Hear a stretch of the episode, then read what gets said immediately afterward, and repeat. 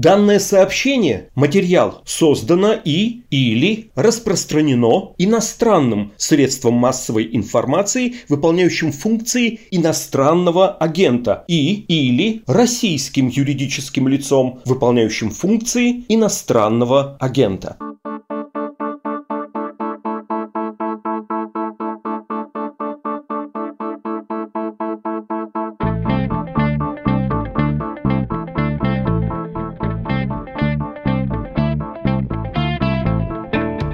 Здравствуйте, это «Что случилось?» Подкаст о новостях, которые долго остаются важными. Меня, его ведущего, зовут Владислав Горин.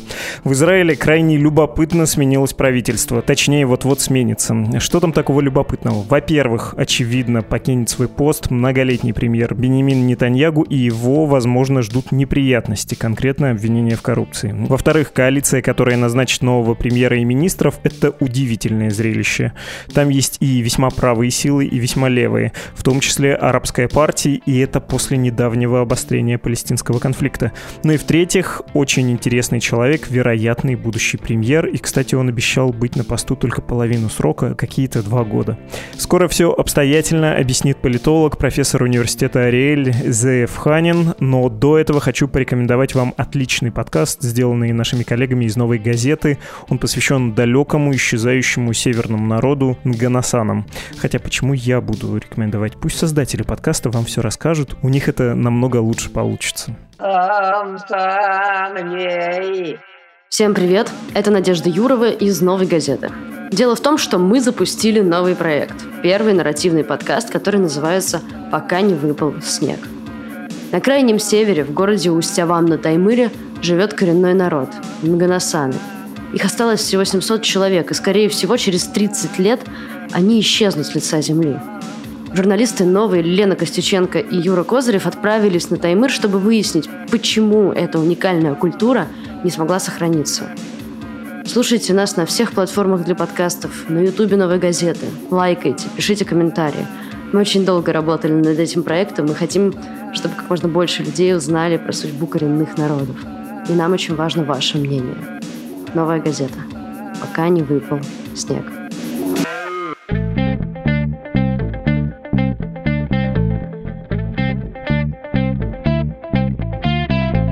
Говорим о захватывающей израильской внутренней политике. Все нам сейчас объяснит политолог, профессор университета Ариэль Зеев Ханин. Здравствуйте.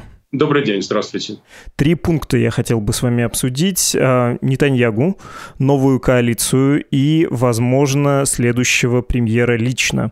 Прежде хотелось бы, конечно, ликбез о том, как это вообще устроено в Израиле. Почему за два года там четырежды случились выборы в Кнессет? А, как э, так получается, что выигравшая партия не может сформировать правительство, и президент передает эту роль оппозиции?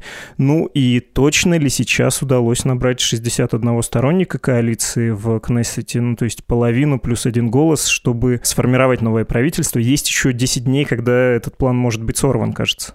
Ну что ж, вы задали, по сути, четыре разных вопроса, постараюсь коротко ответить на каждый из них. Израильская политическая система наиболее точно соответствует определению Westminster Parliamentary Democracy.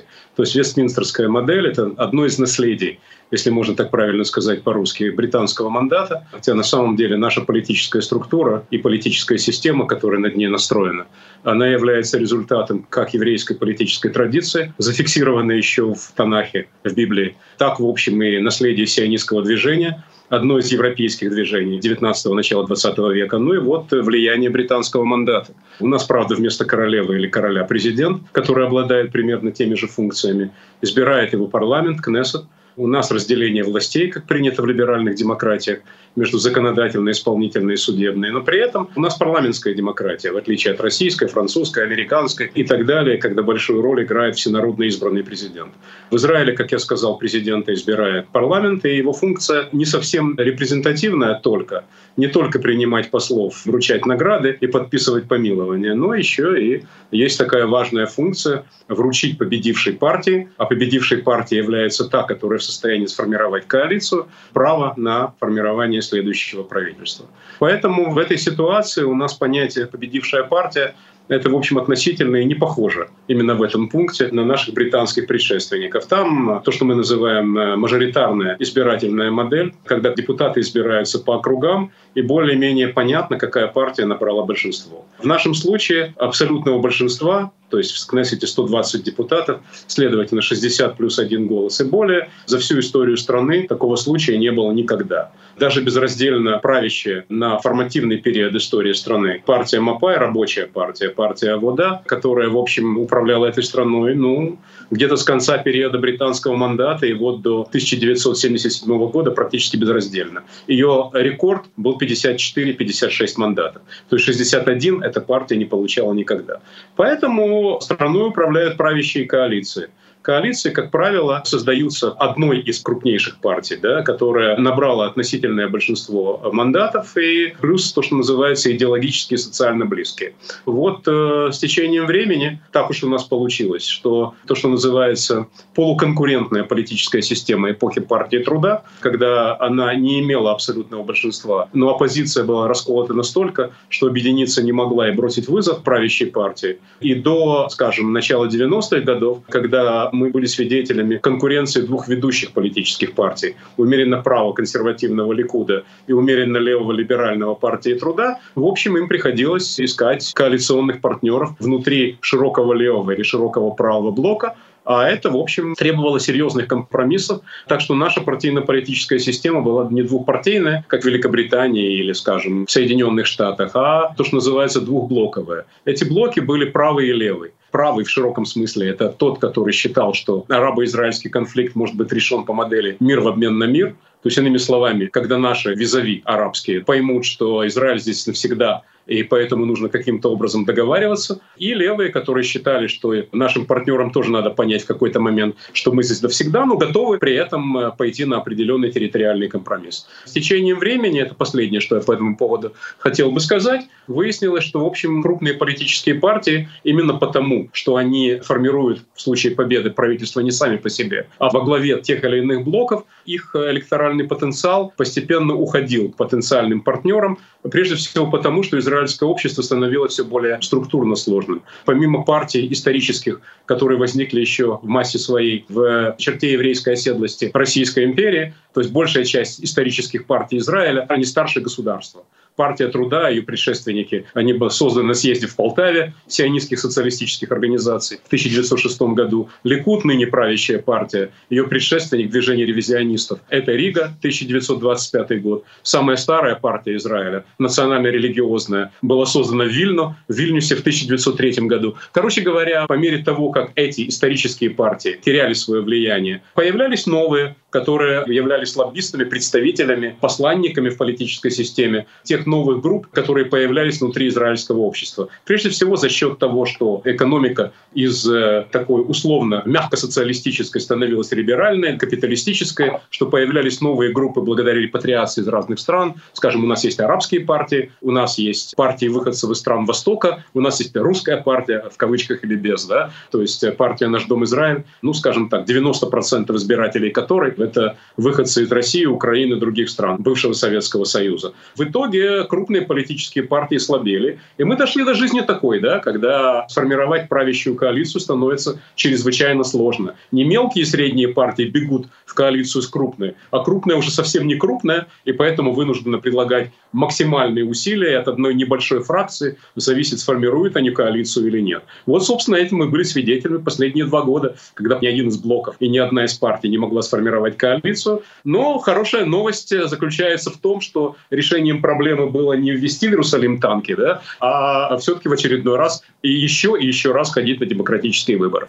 Отлично. Про эту крайне любопытную коалицию чуть позже, я надеюсь, мы с вами поговорим. Давайте про Бенемина Нетаньягу. Он был премьером 12 лет, и это тоже израильский рекорд довольно долго.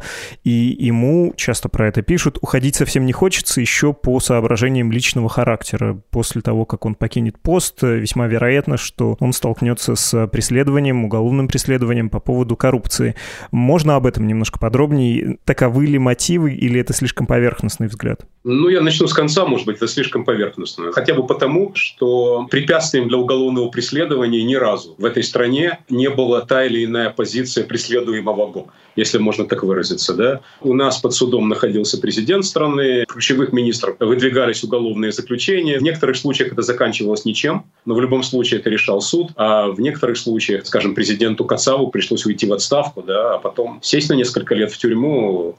Министру финансов Гершинзону пришлось сесть в тюрьму за нецелевое использование средств. Ну, в некоторых странах, может быть, сказали бы, что узнав о том, каким образом были использованы средства, просто пожали бы недоуменно плечами, да. Но израильтяне очень, знаете, нервно относятся к любой ситуации, где есть какой-то запах коррупции, потому что мы прекрасно понимаем, в каком регионе мы живем. Мы единственная демократия Ближнего Востока. И искушение монополизировать власть и использовать ее по назначению – это то, что израильское общество очень нервирует. Потому что, если, скажем, там во Франции, в Канаде, со всем высоким уважением к этим странам, если бы там э, местным жителям сказали, что президент э, должен сесть в тюрьму, потому что он некорректно обошелся с одной из своих служащих, то там, может быть, это не было бы поводом тюремного заключения. Хотя и, может быть, был бы, я не знаю. Короче говоря, если мы возвращаемся к Бенемину Антонияу, то там, да, открыто несколько уголовных дел, вынесено обвинительное заключение, так сказать, дело передано в суд. Суд решение не принял пока еще. Это расследование судебное будет идти долго.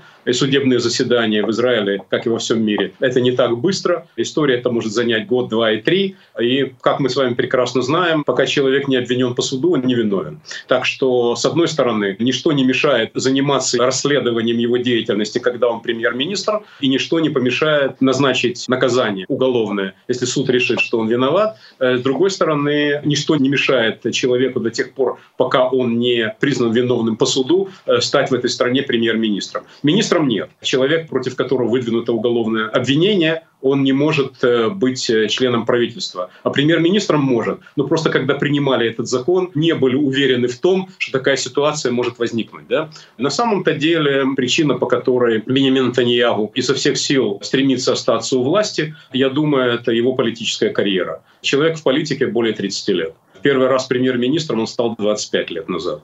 В сумме время, которое он провел на посту премьер-министра Израиля, это уже дольше, чем рекорд, который прежде установил отец-основатель Израиля Давид Бенгурион. Так уж получается в этой жизни, что человек, которому, казалось бы, он может оставить всю эту головную боль в стороне и зарабатывать гигантские деньги лекциями, экономическими консультациями и всеми прочими, так сказать, используя свои таланты, несомненные, которые есть у премьер-министра все еще действующего Бенемина Антониягу, но есть такое понятие, то, что называется homo politicus, да, да, political animal, политическое животное. Человек, который не мыслит своей жизни без власти, он делает все возможное, чтобы у этой власти остаться. Понятно. Вы говорили про уголовные преследования президентов, и я в таких разговорах стараюсь обычно переводить на российские реалии некоторые сюжеты, чтобы это было понятно, как бы у нас отнеслись к чему-то, что происходит не у нас а в России. Я вспомнил, что вообще буквальным образом, когда Моша Кацава обвиняли в изнасилованиях, прямо в некорректном поведении с женщинами, был такой апокриф, журналисты слышали, Путин не хотел, чтобы это было услышано, но сказал израильской делегации вот в таком светском неофициальном разговоре «мощный мужик, мы ему все завидуем».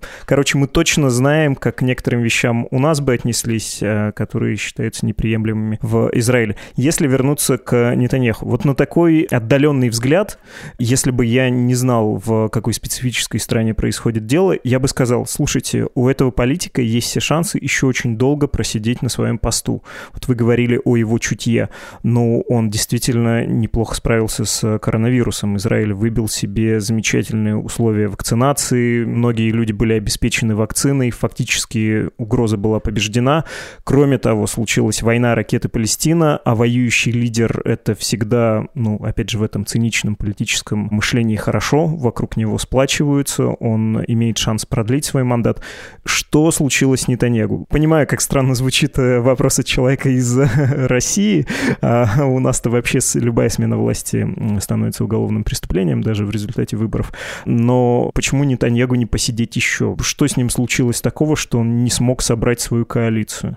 вы меня ставите немножко в тупик этим вопросом. Он всего лишь четырежды проиграл выборы, только и всего. Поэтому блок Ликуда, правящей партии, и его партии спутников не смог набрать простого парламентского большинства. И это все.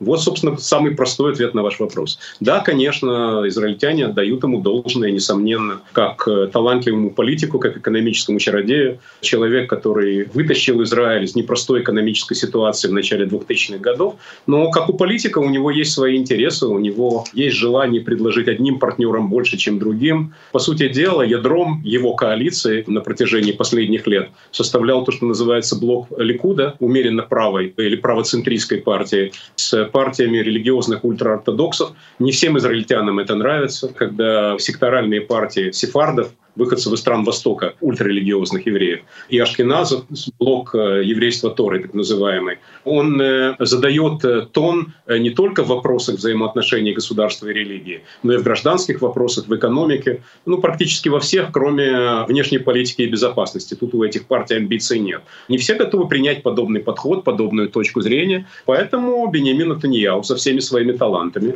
оказался в состоянии серьезного и затяжного конфликта не только с партией партиями и с лидерами партии оппозиционного блока, но и внутри собственного широкого правого лагеря. Да? Как мы знаем, началось все это с конфликта с лидером упомянутой партии «Наш дом Израиль» Виктором Либерманом, уроженцем Молдовы, кстати сказать. Постепенно от него отошли ближайшие соратники. Тот, если будет сформирована альтернативная коалиция, Нафтали Беннет, лидер религиозно-сионистской партии Ямина, вправо. Да? Он был главой его канцелярии, Либерман был генеральным директором его министерства в российских понятиях, глава администрации президента. По сути, Натаньяху — это его проект. Да? Он ему помог в свое время победить на выборах в Ликуде, а потом на прямых выборах премьер-министра. Затем лидер партии «Новая надежда» Гидон Сар, один из наиболее близких к нему людей. Зеев Элькин, уроженец Харькова, да? который вместе с э, Гидоном Саром, кстати, у него тоже украинские и кавказские корни. Так вот, э, долгие годы они были в в ближнем круге премьер-министра. Но произошел вот тот конфликт, не только персональный, но и конфликт идеологический. Многие, так сказать, его нынешние соперники полагают, что понимание еврейского характера государства как религиозное, оно не должно быть уникальным. Они готовы продвигать некие, так сказать, либеральные модели, как в понимании еврейского характера государства, так и в экономике, так и внешней политике и безопасности. Короче, то, свидетелем чего мы являемся на сегодняшний день, это раскол внутри широкого правого лагеря. Потому что левый лагерь прийти к власти в Израиле сам по себе не может. После того, как провалилась Осло, то есть то, что называется норвежский процесс, палестино-израильский мирный процесс, который мы сегодня стыдливо называем политическим, да? ну что-то вроде Минского процесса политического, Станинского, который, так сказать, начался с левой ноги и привел в никуда. Так вот, э, после того, как этот процесс провалился, левым партиям, которые выступают за урегулирование палестино-израильского конфликта по модели «два государства для двух народов», шансов прийти к власти нельзя. Поэтому вызов идет изнутри того же политического лагеря, которому принадлежит и сам Бениамин Натаньяху. Понятно, в блоке, в союзе с политическими партиями, которые находятся вне этого широкого правого лагеря.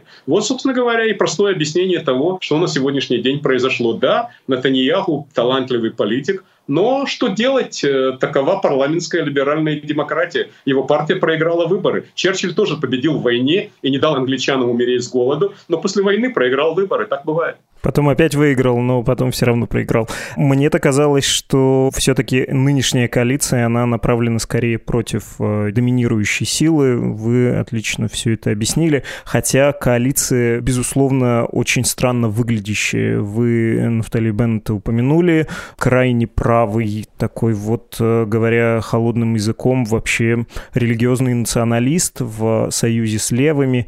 Что их объединяет, кроме все-таки недовольства Нетаньяху Нетаньягу и вот это их э, стремление предложить перемены, да, как они говорят, правительство перемен, оно что подразумевает? Каким может быть этот курс? Ну, прежде всего, я думаю, что сама по себе идея о том, что у нас э, за политическую власть борется лагерь только Биби, как называют нас любовно премьера, да, с лагерем только не Биби, это сильное упрощение ситуации.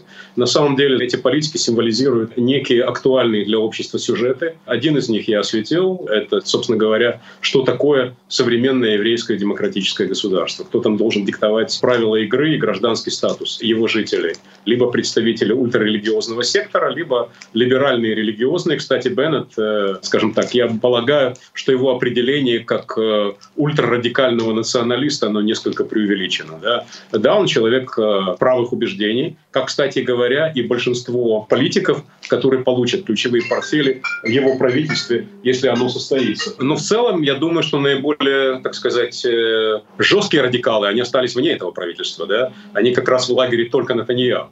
Что касается центристских и левых партий, то да, действительно, если основной водораздел, как это всегда было в израильском обществе, пролегает между сторонниками мир в обмен на мир и в мир в обмен на территории, все это свелось после авраамических соглашений, когда нормализация отношений Израиля с рядом умеренных прозападных арабских режимов, она шла уже вне палестинского контекста. Да? Так вот, э, по сути дела, этот водораздел пролегает между теми, которые считают, что палестино-израильский конфликт можно решить путем создания палестинского государства, и теми, которые полагают, что палестинское государство, э, оно было бы в том случае, если бы лидеры палестинского арабского национализма хотели бы больше создать свое государство, чем уничтожить чужое, особенно исламисты, которые окопались в Газе. Да? Так вот, стало быть, эта тема, она действительно долгие десятилетия раскалывала политический класс на левых и правых, но сегодня эта тема ушла на периферию национальной повестки дня. Да, действительно, ультралевый Мерец и левая партия труда с трудом могут о чем-то договориться с партией, там, я не знаю, Ямина, Нафтали Беннета или Наш Дом Израиль, а Виктора Либермана, который вообще считает, в отличие от Беннета, который готов разговаривать на некоторых условиях с Абумазаном. А вот Либерман, например, считает, что палестинскую автономию вообще нужно распустить и договариваться с каждым арабским анклавом отдельно, в зависимости от того, хорошо они себя ведут или плохо. Но это уже отдельная тема. Понятно, что здесь никакого общего знаменателя с левыми партиями нет. Или, например, с партиями центристов. Лидер, скажем, одной из таких партий есть будущее, Ешатит, э, Ейр Лапид, он-то и получил мандат от президента. Да? Они считают, что нужно поддерживать какой-то там диалог на медленном огне до тех пор, пока не наступит этот счастливый момент, когда, как там Голда Мэр говорила, они своих детей будут любить больше, чем ненавидеть наших. Да? Так вот, стало быть, на сегодняшний день, если сегодня на повестке дня главная тема — это экономика, выйти из кризиса, который был спровоцирован короной, да, этой эпидемии, и урегулировать отношения между государством и религией, то есть гражданские вопросы, то тут я бы сказал, что между партиями, которые войдут в эту коалицию, если Беннету и Лапиду удастся ее создать. Там, скажем, если и есть э, противостояние, то не такое радикальное, чтобы невозможно было договориться. Понятно. Отдельно, возможно, придется повториться. Давайте поговорим про Нафтали Беннета, потому что чрезвычайно интересный человек. Он, очевидно, будет премьером, причем по сделке «я два года, а потом ты два года». И это представитель партии, у которой шесть да, кресел в Кнессете. И тем не менее он пробудет э, два года премьер-министром учитывая его прошлое, его взгляды, а прошлое у него спецназовское, армейское, не является ли он угрозой этой коалиции, в которую входят в том числе и арабские партии? Насколько я понимаю, Раам все-таки поддержала тоже новое правительство. Партия РАМ поддержала новое правительство. Нафтали Беннет действительно фигура яркая. Он популярен среди молодежи. Например, э, скажем, мои дети вполне его, так сказать, э, симпатайзеры, то, что называется, да, иногда даже за него голосовали. Вполне их герой спецназ генерального штаба, умеренно религиозный, такой спокойно религиозный человек, да, националист, в том смысле, что полагает, что Израиль является и должен оставаться еврейским государством. Да. Ну, как и подавляющее большинство израильтян считает. Self-made man, сын репатриантов из Соединенных Штатов, сам себя построил, заработал свои миллионы в сфере высоких технологий, своими мозгами, руками и так далее и тому подобное. Так что в этом смысле он, э, так сказать, а чем он хуже остальных политиков, скажем так, да? Остальные люди в его коалиции коалиции, они тоже, как говорится, далеко не все родились серебряной ложкой во рту. Да? И поэтому может ли он стать угрозой, как вы говорите, этой коалиции? Но угрозой этой коалиции далеко не нужно ходить. Э, совершенно не обязательно смотреть на лидеров партий. Коалиция, которая имеет 61 мандат,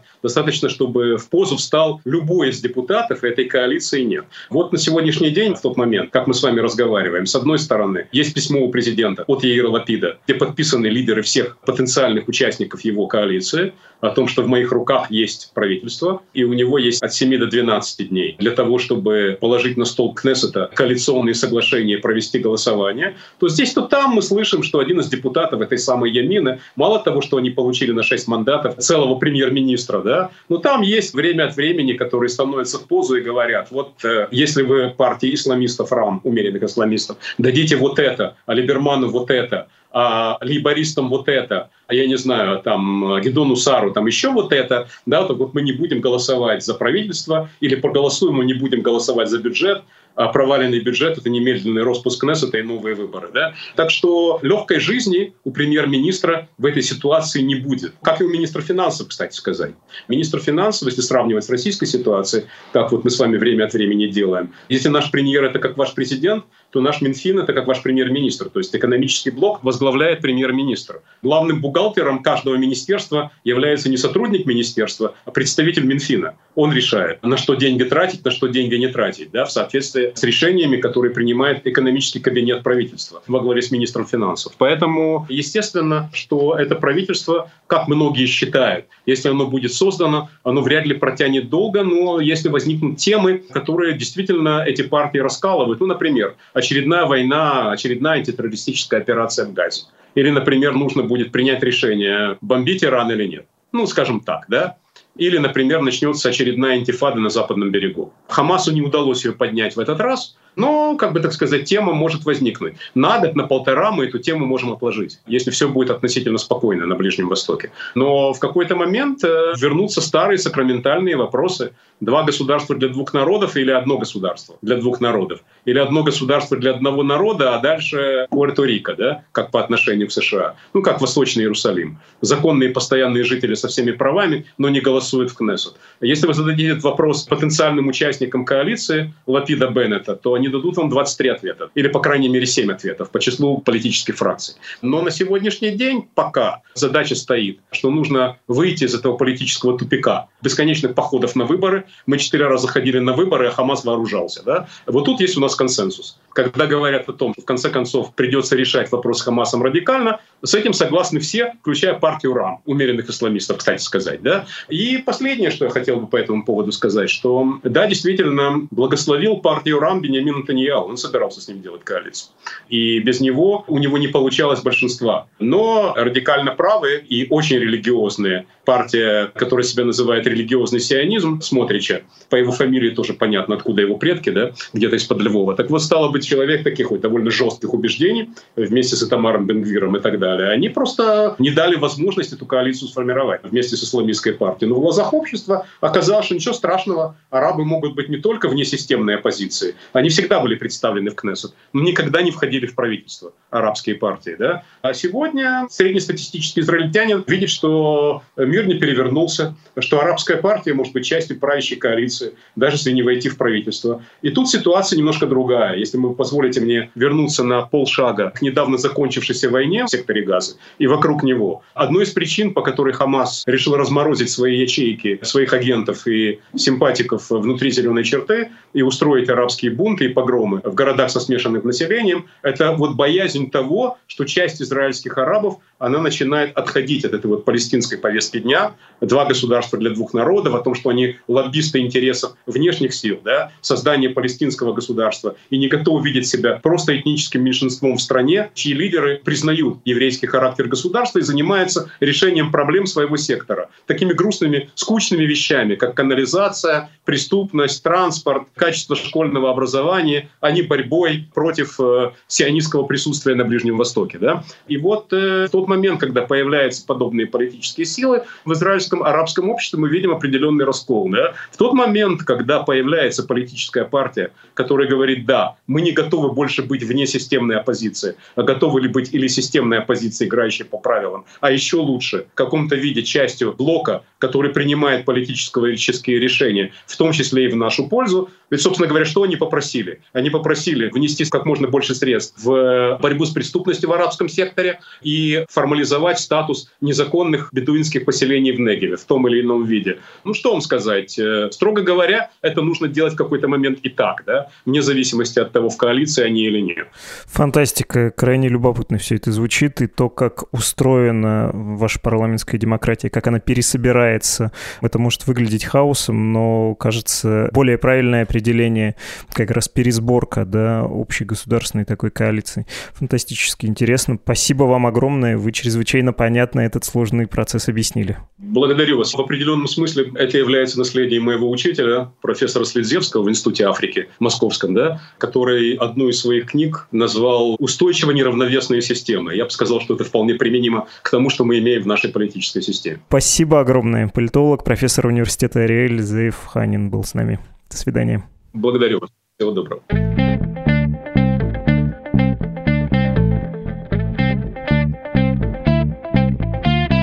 Напоследок цитата, неточная, с изъятиями, сейчас поймете почему. На собственном примере мы убедились, власти не нужны профессиональные и неподконтрольные СМИ. Ярлык иноагента разрушил нашу бизнес-модель, а мы создавали это издание именно как бизнес. Многие чиновники, бизнесмены и даже аналитики опасаются давать комментарии, что лишает наше издание большей части его медиаповестки. Это все не про «Медузу», хотя звучит слово в слово как наша ситуация и наши мысли. Это из прощального послания издания «Витаем» с читателем. Это медиа закрывается из-за присвоенного им статуса СМИ иноагента. Если вы не хотите услышать что-то подобное о «Медузе», которое тоже наделено этим неприятным статусом, самое время зайти на страницу support.meduza.io и оформить пожертвование. Вы слушали «Что случилось?» подкаст о новостях, которые долго остаются важными. До встречи!